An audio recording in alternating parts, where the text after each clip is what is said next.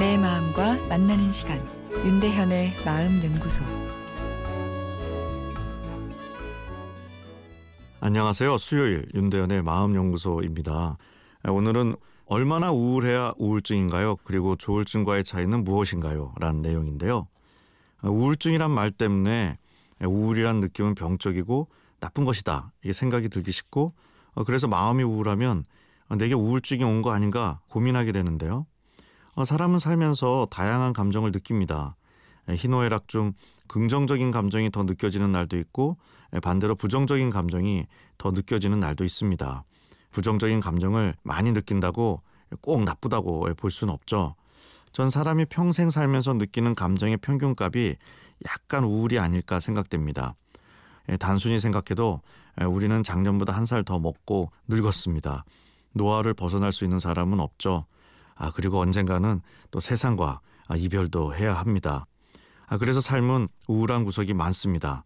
예술 작품에 우울한 면이 많은 것, 그것이 삶의 현실이기 때문이라 생각되는데요. 이렇듯 우울이란 감정 자체는 병적인 게 아니라 자연스럽지만 그러나 우울한 감정이 2주를 넘어 한 달 이상 지속된다면 내가 우울증은 아닌가 고민을 해보아야 하는데요. 내 뇌가 너무 우울한 감정에 빠져 있는 상황일 수 있는 거죠. 인생에 우울한 면이 있는 것은 분명하지만 행복하고 따사로운 면도 공존하는데 긍정적인 것은 보이지 않고 온통 우울하게 보인다면 그것은 내 뇌가 세상을 과장해서 우울하게 느끼고 있는 것입니다. 마음의 평화를 주는 세로토닌 시스템 등에 문제가 생기면 이런 우울한 감정 반응이 가중될 수 있습니다. 우울증이 심해지면 감정이 다 타들어가 아무런 느낌이 없다고도 합니다. 세상이 회색빛처럼 발에서 보인다고도 하는데요. 우울을 느낄 수 없을 정도로 감성이 쪼그라들어 버린 것입니다. 아, 이 정도가 되면 혼자서 해결하긴 어려운데요. 그러나 전문가를 만나 약물 치료와 함께 상담을 받으면 호전이 충분히 가능합니다. 조울증도 우울증처럼 감성 시스템에 문제가 생긴 경우입니다. 조울증은 조증과 우울증이 번갈아 오기도 하고 함께 오기도 합니다. 조증은 기분이 지나치게 긍정적으로 되는 것입니다. 기분이 좋다를 넘어 세상이 다 내 것 같고 내가 무엇이든 할 수 있다는 과대망상 수준의 자신감을 느낍니다.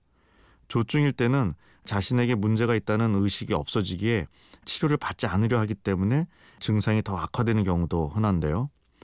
어, 대체로 우울증보다 조울증이 치료가 더 어렵습니다. 예, 약물 치료도 더 복잡하고요. 그러나 조울증도 우울증처럼 잘 치료하면 안정적인 삶을 살아갈 수 있습니다.